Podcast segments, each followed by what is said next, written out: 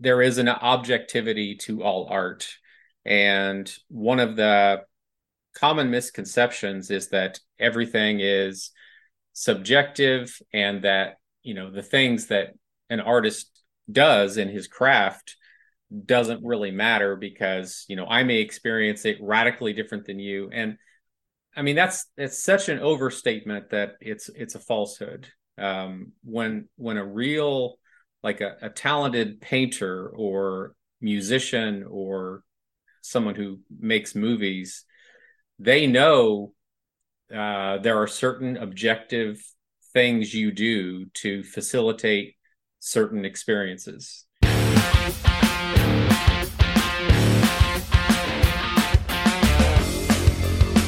Gonna bring me back. Plus one to attack. Oh, oh, oh, I want to come back to the dice. Whoa, oh, oh, oh, I think I need some good advice. I need a roleplay rescue. Oh yeah. I need a roleplay rescue. Oh yeah. Oh yeah. Hello, rescuers. My name is Che Webster, and you're listening to Roleplay Rescue, the podcast about rediscovering our passion for tabletop role playing games. This episode is the third extended conversation I've shared with some gaming friends over recent weeks.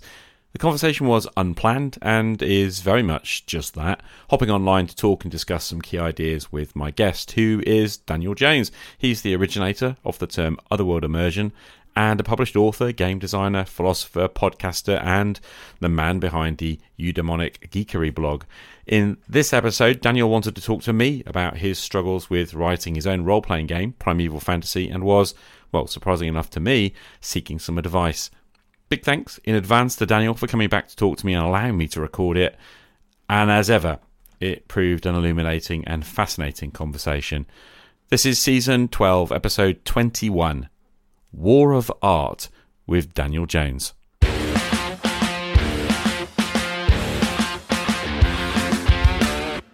Hello, Daniel. Welcome back, and it's good to see you. How are things? Pretty good. Uh, I'm enjoying the summer, enjoying walking and sunlight. It's all good for me because, you know, uh, the old me was very nocturnal, very sunlight deficient, and so forth. so I pushed myself out of it and uh, really making myself enjoy nature. It's good for me. Good. It's good to see you uh, like looking healthier as well and, and, sounding like a little bit more coherent. So um, yeah, it's all good. Yeah. Um, so we just decided to hop online and have a chat. Really. So what did you want to talk about? Um, well, lots of things. Um, I, I've you know interacted with many um, game designers, especially the from scratch game designers, and it, there is a a perpetual uh, demon uh, always hiding in the woods of never finishing, never completing it, never letting it go. Mm-hmm. Um, I mean, the perpetual tweaking, the perpetual uh, haunting notion of this isn't right, this isn't as good as it's supposed to be, and so forth. Mm-hmm. Um, and it's a real trap because, so I mean, obviously, I've been uh, role playing for decades, and I played we played intensely um, for years uh, with a version of my system which is embarrassingly bad, right? right?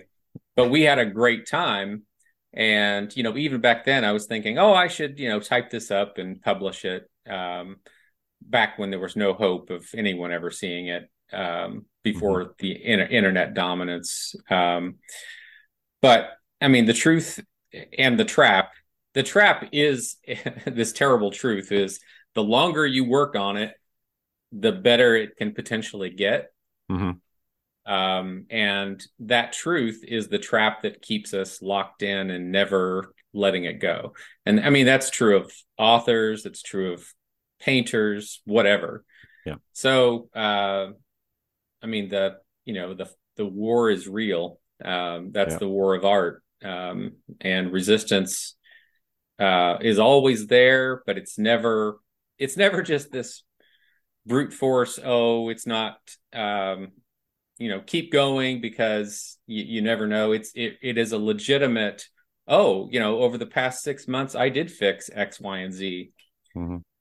But then the trap is that you never let it go. You never publish it. You know what answer is what answer is there to that problem? Um and i mean i've heard all the answers. I can intellectually say oh yeah that is the right answer. But then existentially i keep feeling trapped um in the cycle of not finishing Hmm. so when you hear that i know you've heard that dozens of times for people what's your like best considered advice on that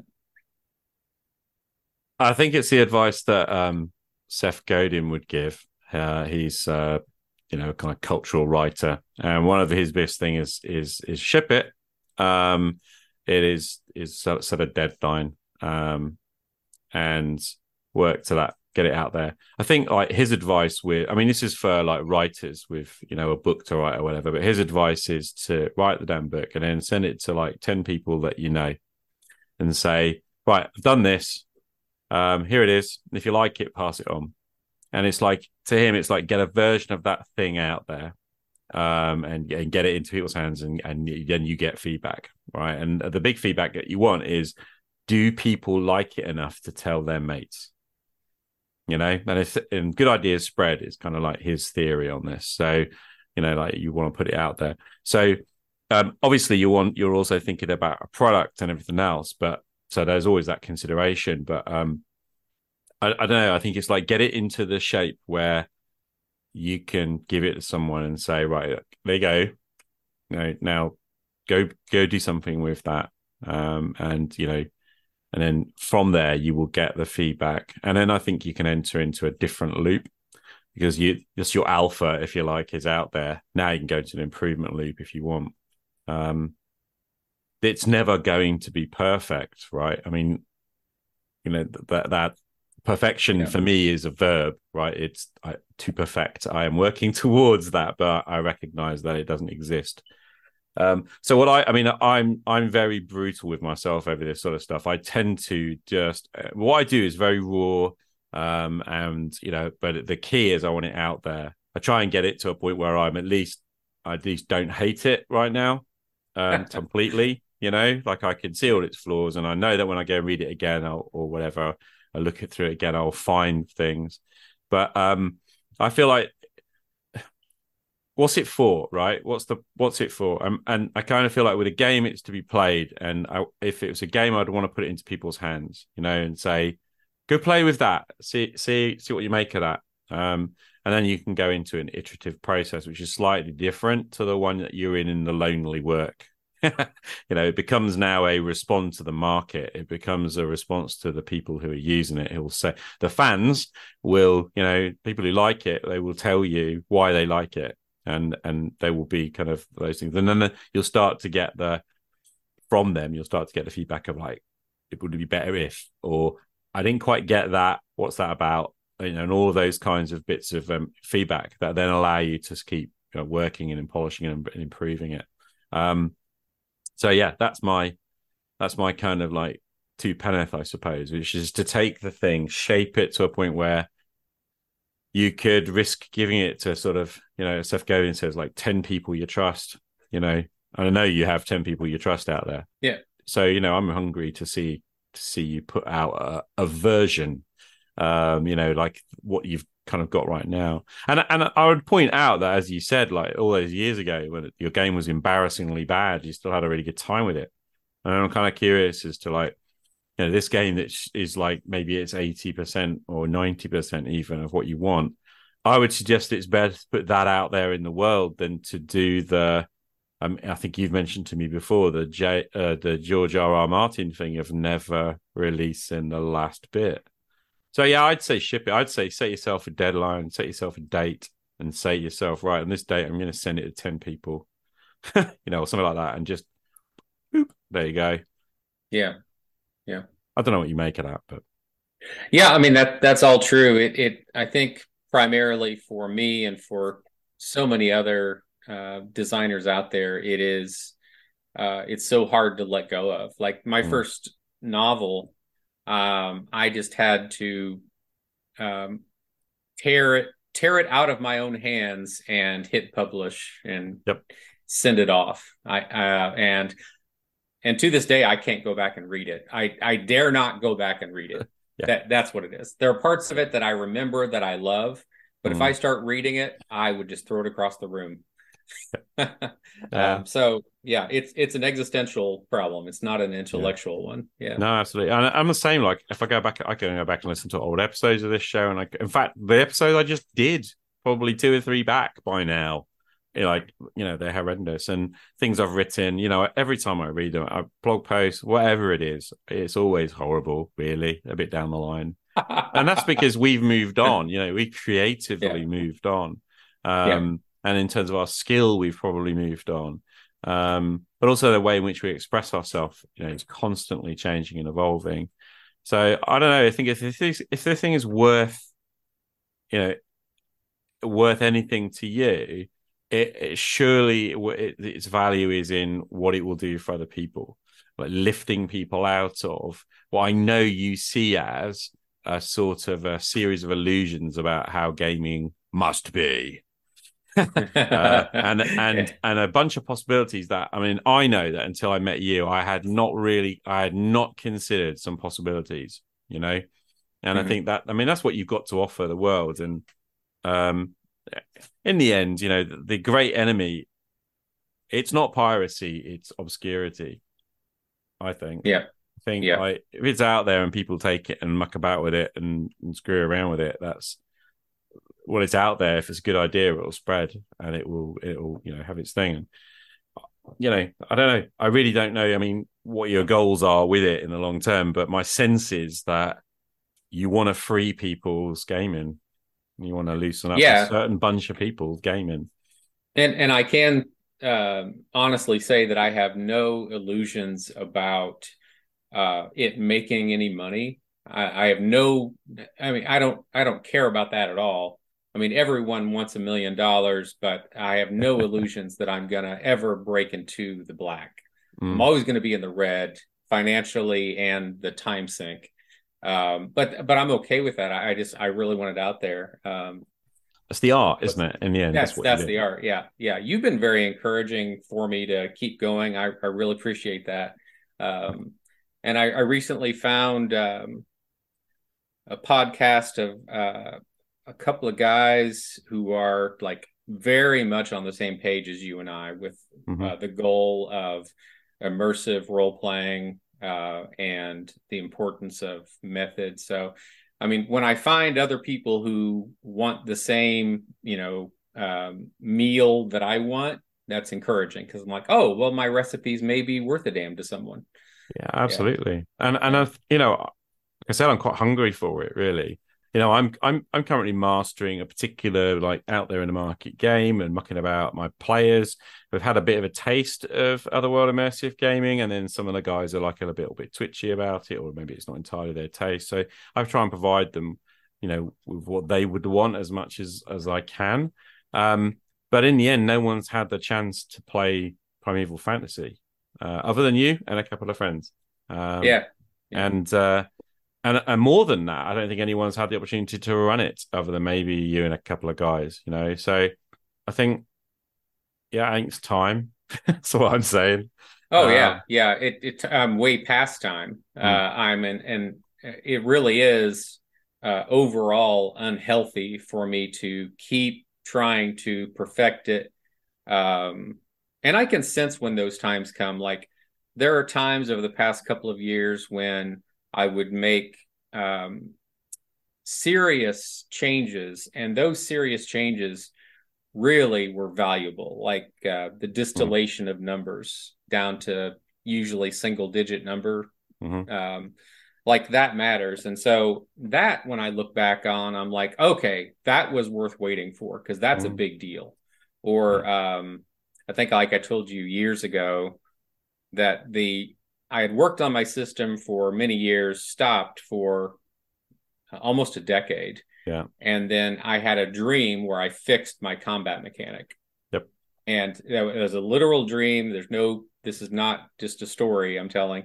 Um, and you know that change was in melee.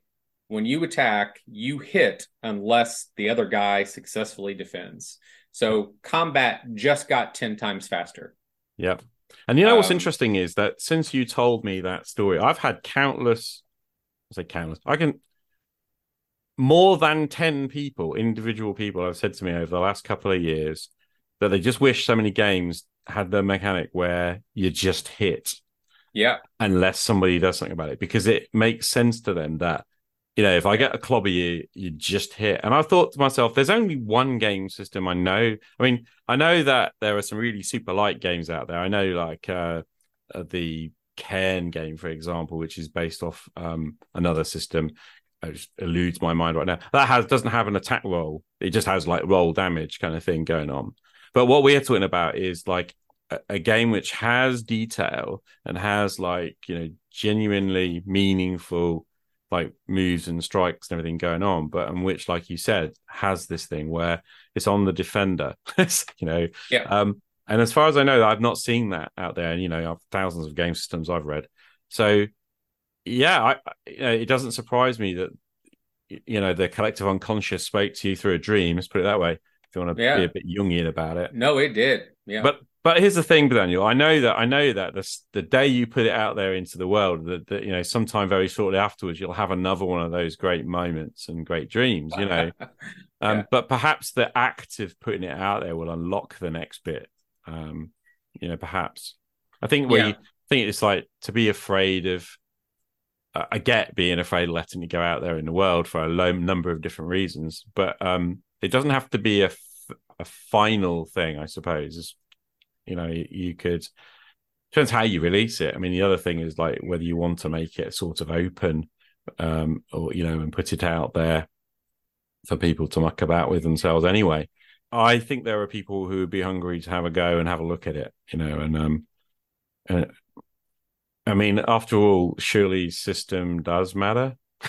And, I, No, and I know, yeah. and I know that you don't. When you say that, and I say that, we both mean more than rules mechanism. We mean the system. You know, right. um, that the total thing, the relationship between you know world and and methods and and rules. So, yeah, yeah Yeah. those three um elements you just listed they when they work um in unison the synergy of those three working in unison creates something really unique Mm. uh and really rich um yeah i mean system usually when people say system matters they're just talking about the mechanics Mm. uh and that's uh, that's like i think 20% of the equation I think the majority is method, and behind that is the world, and behind that is mechanics. But Mm. but that's not to diminish the the effects of mechanics. Uh, I mean, I, my yeah, my mechanics in my mind really matter to me. Um, I, like we talked about before with you know combat, and I think I posed the question to you once, like, would you be content with a very abstract glossing over of what happens?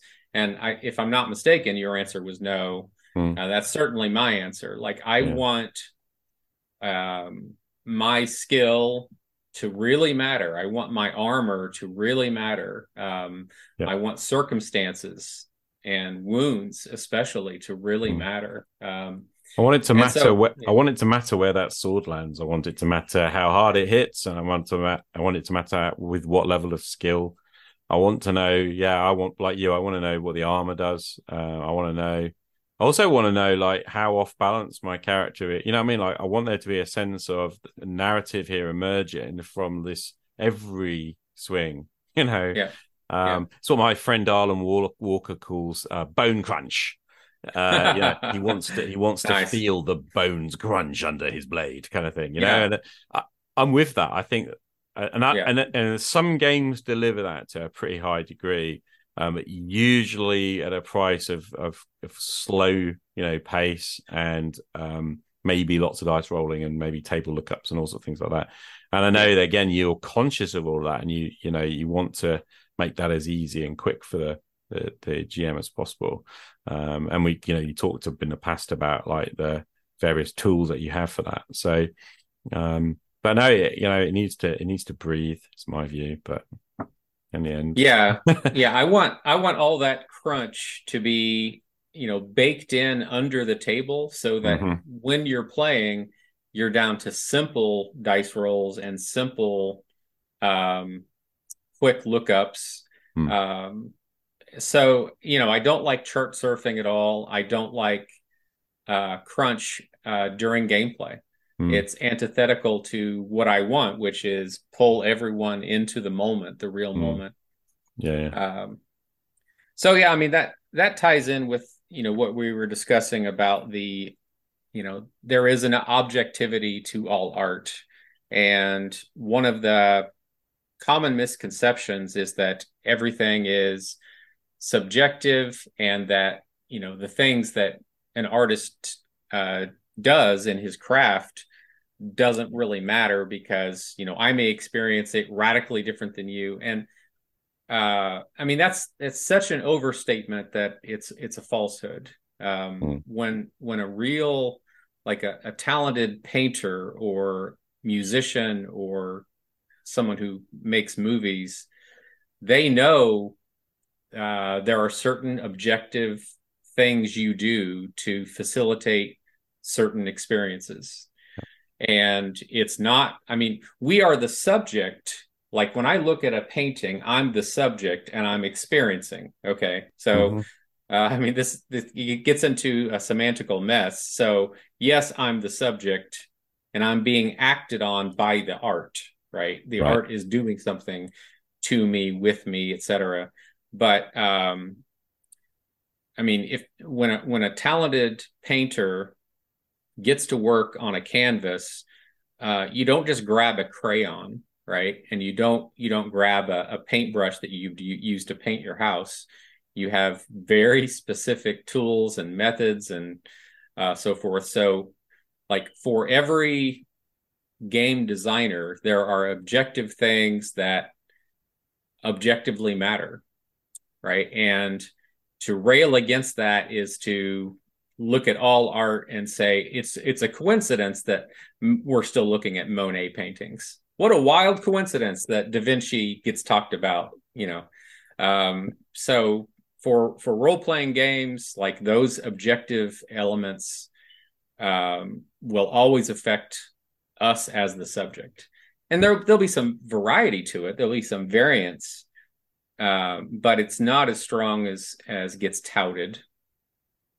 Yeah, I mean, I've been reflecting recently as well, and one of the elements uh, I'm starting to learn more about, think more about, and more consciously like weave into my gaming is symbolism, for example. Um, and you know, there are some reasonably universal symbols um, in humanity's understanding, you know, and to have an awareness of that, and then to deliberately use those things to signal you know it may not be very conscious to the player necessarily but to like give them those you know those signals uh is quite powerful. And uh, again it's if when done deliberately and you know without this because the modernist has this tendency to sort of think well you know symbolism is just kind of like us painting uh you know sort of im- imposing some kind of interpretation on on you know, on a an object or an idea or a color or whatever it is that it is symbolically being represented. But the reality is that the world around us, you know, we make meaning. You know, as human beings, we make meaning about what's around us, and actually, there are some fairly universal patterns to those meanings. Right.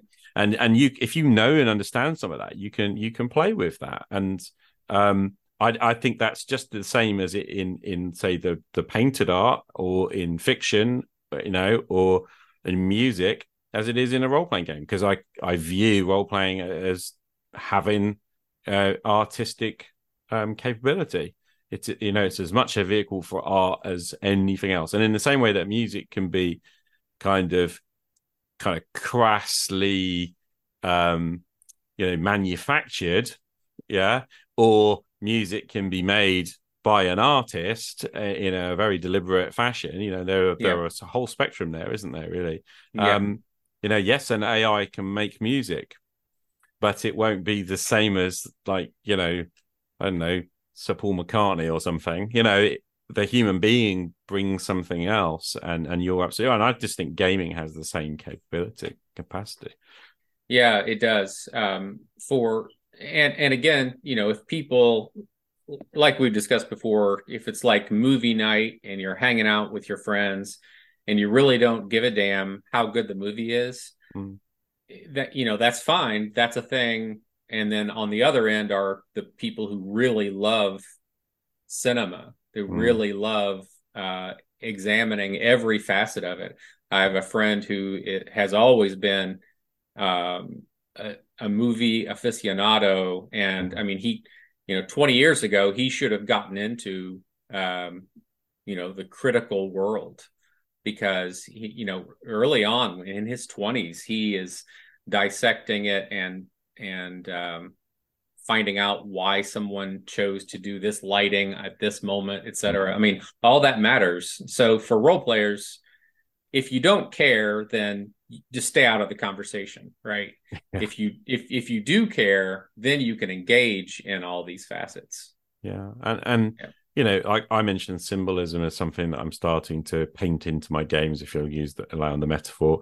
But you know, it's the same with mechanism, and it's the same with the specific choices you make about a world, and it's the same about the methods that you use. You know, I don't use um, household wall brushes to paint Monet kind right, of stuff, right. you know. Um, yeah but neither do I uh, do I do that try and do that with crayons or something. You know, it's the wrong tool, isn't it? Um, yeah. And I know this is a point that you've made many, many times. Um, this subjectivism that uh, you like kind of see around you. Um, I mean, how does that most commonly kind of manifesting in the gaming circle? What do you hear most commonly then around this this overstated subjectivism? Um, it's a variation on you know system doesn't matter yeah. um, with the you know kind of uh, exaggerated stance of since everything is subjective anyway then rules and um, you know every everything in, in the role playing system uh, is more or less a waste of time and therefore you should go as system light as possible mm. um, and I I see the lure. I understand what they're saying. Uh, I just think it's a mistaken conclusion for the gamers who care about the actual experience, not just hanging out with their friends.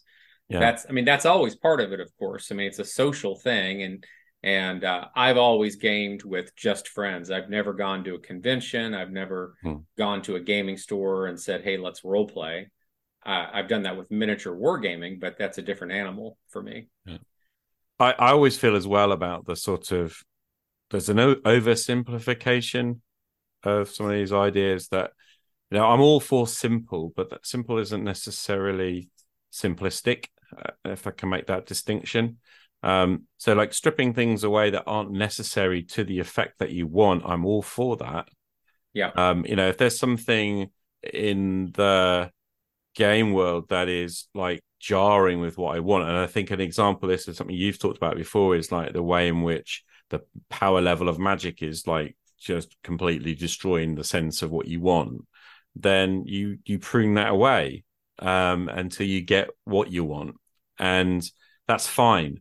But there comes a point where you know, like if you just cut things away and you say, well, we can just we can just kind of ad lib all of this I think you end up with uh, it's I guess a similar problem to the generally the postmodernist kind of um, effort is you end up with sort of nothing. You end up with chaos. You end up with a sort of amorphous nothingness. Yeah. You know that makes sense. Oh yeah, yeah. This is the problem with. I mean, most postmodern art deserves heavy air quotes around it because most of it's just it's garbage as art because what it's trying to say, or the, best of them I, are trying to say, is um, there's no meaning. Yeah. Everything should be torn down. There's deconstruction without reconstruction. Um, and that's why most of it's just garbage, right? Um, who's the guy, uh, Gage, who went out on stage, ate an apple, walked off? And who am I thinking of? Um, and and they call that art and uh, I mean that got popular for a host of reasons. None of them are good, um, and yeah, that that's why that approach, that utterly deconstructive uh, deconstruction of um, system, Mm. leaves you shrugging. Right? Yeah. Uh, it does not produce good games, Mm. um, and I want simple, as you put it, um, at the table uh, for the purpose of keeping everyone's mind focused. But distillation of the heavy crunch into a simple form is different from just pick something and roll it. And if you, you know, throw a d6 and you get a six, yay, you win. Uh, that's boring, and that's that's also counterproductive to what I want when I play. I want um, I mean, I believe in the power of emulating realism, which uh, is a huge can of huge can of worms. um, but I mean, we can see different levels of success on this, right? Hmm. So, and it doesn't have to be all the way down to uh, exacting details, right? Yeah. So to say someone falls out of a 30 story, uh, I'm sorry, a 30 foot uh, tree and breaks bones, we don't have to look at the speed of gravity and, and do the multiplication and the force. You can. This is one of my old problems is that I did. I, I wasted years and years.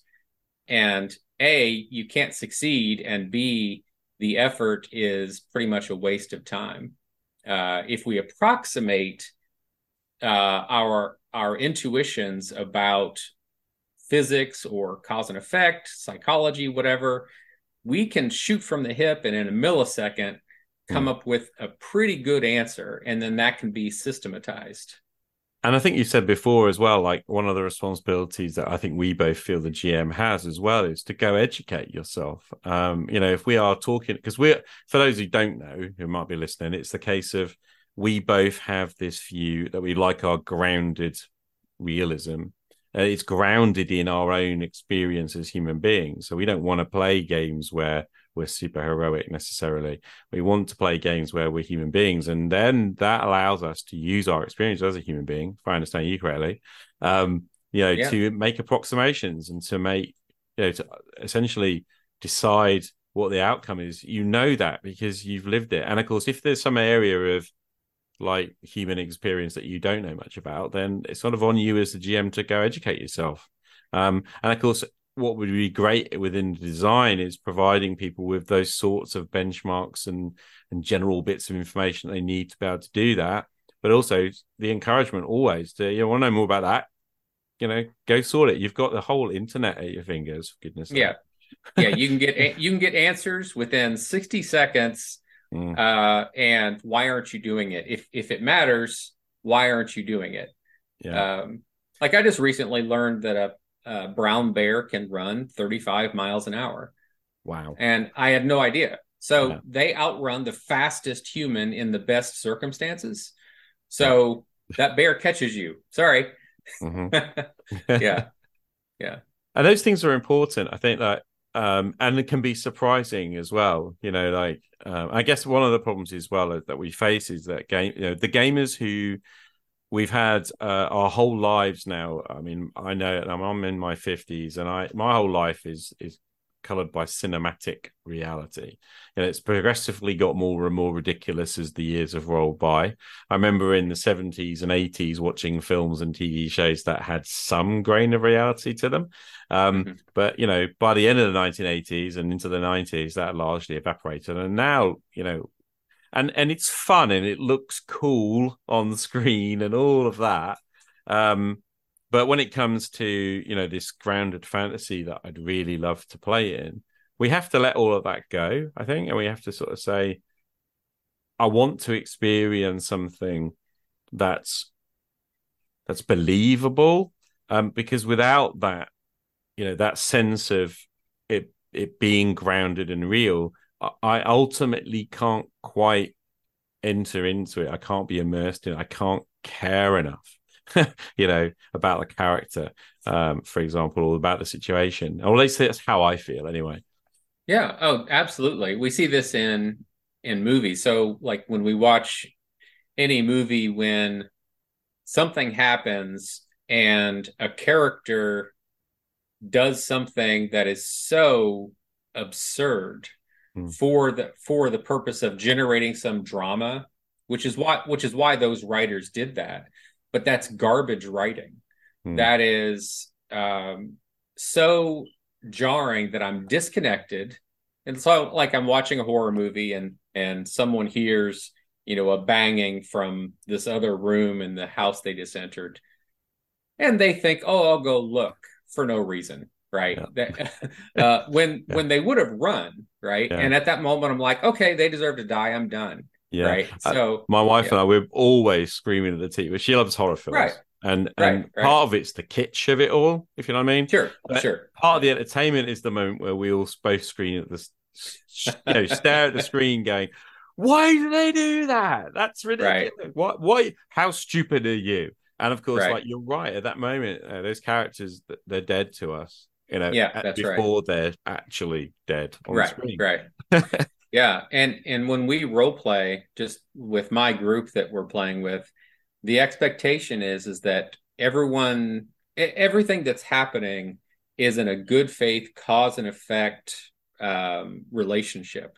And so they know that if uh, if an enemy is you know surrounded uh, that enemy's not going to just casually swagger and keep attacking them uh, Yeah. because it's dramatic or because oh we need some combat. Um, the expectation is is that we're all trying uh, our best to make the world feel three dimensional, to Mm. have flesh and blood uh, characters, and um, I mean even psychologically things uh, in our world like going into a a cave that um and this is where the primeval fantasy Mm. part of it uh really matters to us. Like people don't do that because that's the realm of true darkness. That's the realm of evil. That's the realm of monsters.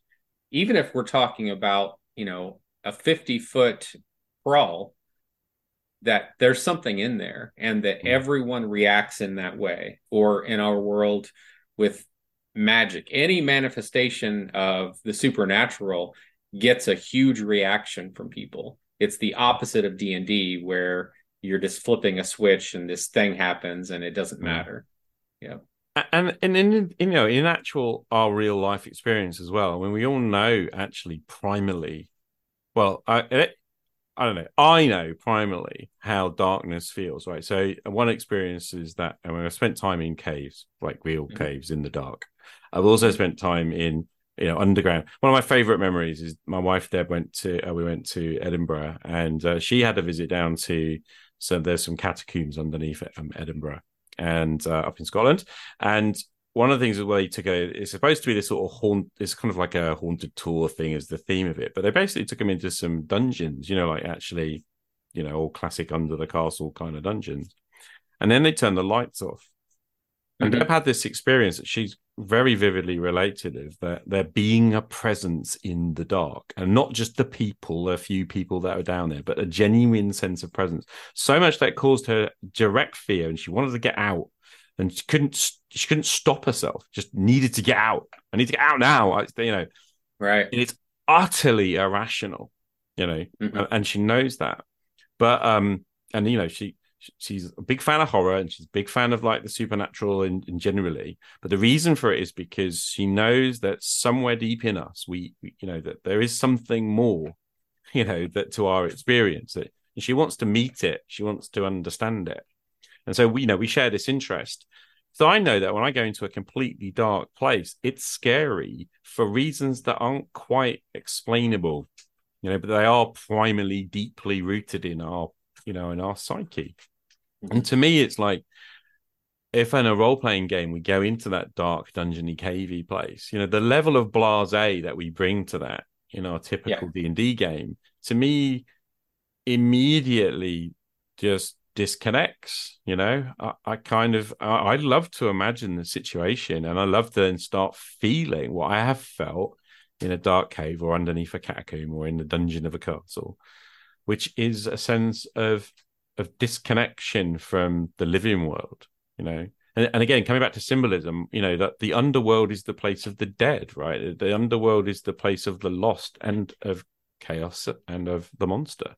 Um, mm-hmm and and yet we treat it so casually yeah. you know in so much of our gaming yeah this is why like part of the method like if you're trying to achieve this particular feeling in your game you have to have like a, an agreement from everyone that when they encounter uh, x y and z that they're going to stop being post enlightenment people Mm. You're going to go back to the psychology of 50,000 years ago, where spirits really are everywhere. Mm. And when the group, this is the cool thing, when the group uh, agrees and participates, they generate that experience. Yeah. They generate uh, some level of fear and tension, uh, the opposite of you know miniature wargaming. Again, that's yeah. the chimera, and so you have to have you can't just have you know for example my system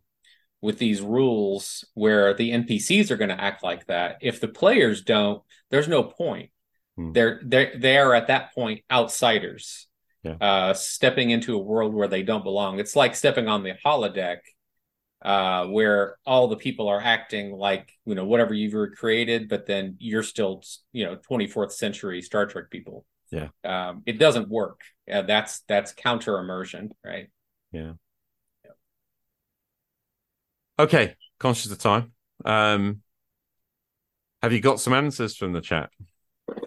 Um well hell uh i don't think there is a, a question and answer as much as there is just get off my ass and do it it's an existential thing so yeah. uh i that so i should say that is helpful yeah, okay. uh, because uh, I really do need to just get it out.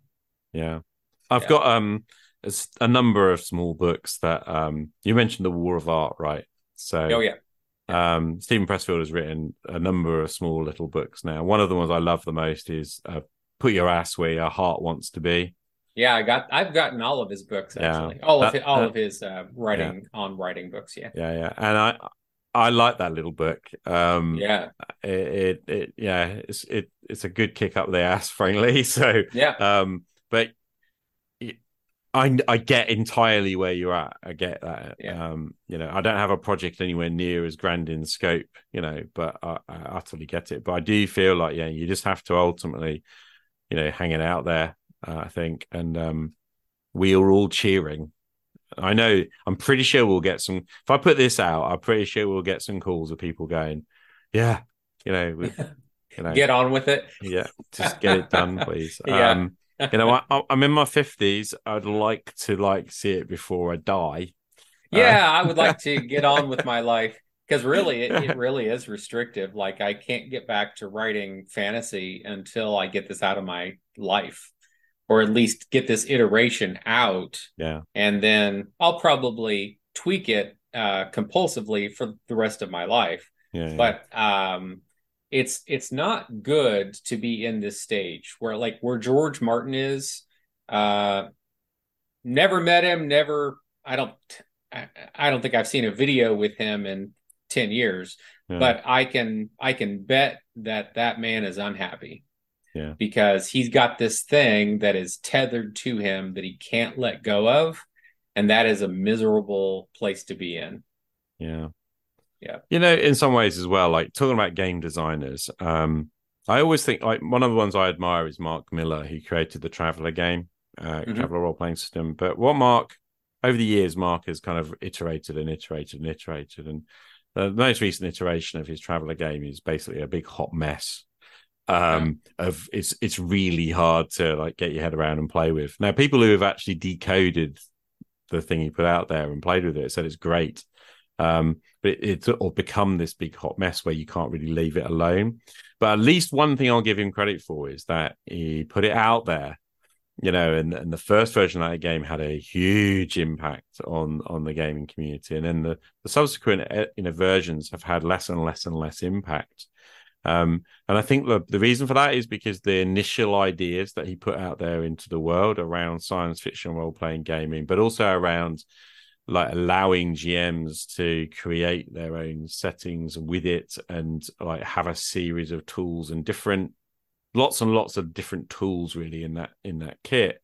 That was the true the true thing he had to offer. And i think you're in a similar sort of place. You've got this great vision and, and a, um, I suspect a great bucket of tools that you put out there in the world and they will have a huge impact you know.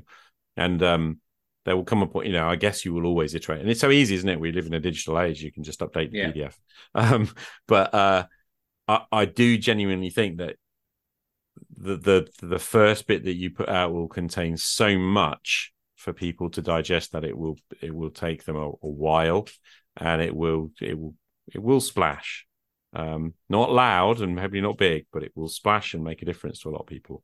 So i would uh, i'd love to see it Thanks. I, I I hope that that's true, even for a handful. Um, that uh, that it will be good for you know some people. That's Yeah. that's what I want. That's my. You know, Yeah. it's not a lofty goal. I, I look forward to the point where I feel confident enough as a GM to take the game of that style of play to a public arena, really. Um, perhaps with some players who some players who get what we do and know what to do in demo, you know, and and say, come and sit at this table and then at the end of the time tell me you didn't have a good time. You didn't have a Yeah. different kind of experience. Yeah, a different kind. That's what Yeah. matters. That's it. And then say, no, if it, if that's not your if that's not your cup of tea, that's great. Yeah. But please taste and see. Um, Right. You know, and um, yeah, I, I, you know, I'm going to be your champion for, you know, for this one. So Well, I appreciate it. that's good. I appreciate coming on and chatting again as well. It's nice. Yeah, it's very good for me. Yeah, it's very good for me to get, you know, just talk about this mundane, cyclical um boulder that I keep pushing. Yeah, Yeah. Sisyphus. Yeah. Yeah. No, thank you so much. I, I, you know, and thanks for keeping us involved. Uh, You know, I, and just having this conversation for me reminds me of, oh yeah, I'm sort of compromising on some stuff for my game group, and that's all right. I'm happy with that at this point because I'd still rather hang out with my mates and, and play something. You know. Oh yeah. Yeah. But um, you know, it, we'll get there. Um, I, I feel like gently encouraging people out, you know, into the wilderness, out to the fringe, out to the edge, away from the core, which has become, to my mind, you know, I was going to leave this thought with you. I think that the core of the hobby's become quite tyrannical. Think it's become quite like so set and so like entrenched uh, that actually it's it's it it's quite crushing of creativity. Oh, it totally is. It is. It is very much a, a Britney Spears environment. You have this candy and these platitudes, and it's shallow. And uh, I mean, I I I despise a good fifty percent of what I hear about. Mhm. I'm going to get a bunch of hate mail from that, aren't I? well, you know, as I keep saying to to people all the time, is I, I'm making stuff for people like us, and um, yeah, Yeah, yeah, that's- that's right. and that's fine. And if you're not people like us, that's okay. Just allow Yeah. us, just allow us to be people like us on our own quietly, and don't Right. don't nuke us from orbit. Um, Right. You know, live and let live, as it were. Yeah. Yeah. Anyway, Daniel, thanks very very much for your time. I'm gonna like stop the recording now. All right, thanks.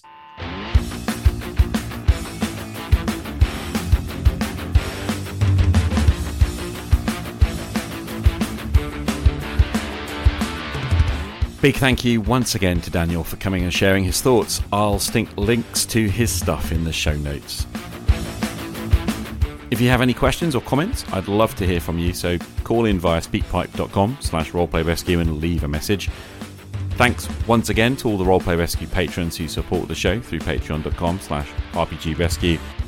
And thank you also to Jon from Tale of the Manticore for the Roleplay Rescue theme music. Most of all, thank you to you for showing up and listening. And if you got this far, well, I hope you found it useful. My name is Che Webster. This is Roleplay Rescue. I'll see you again next time. Game on.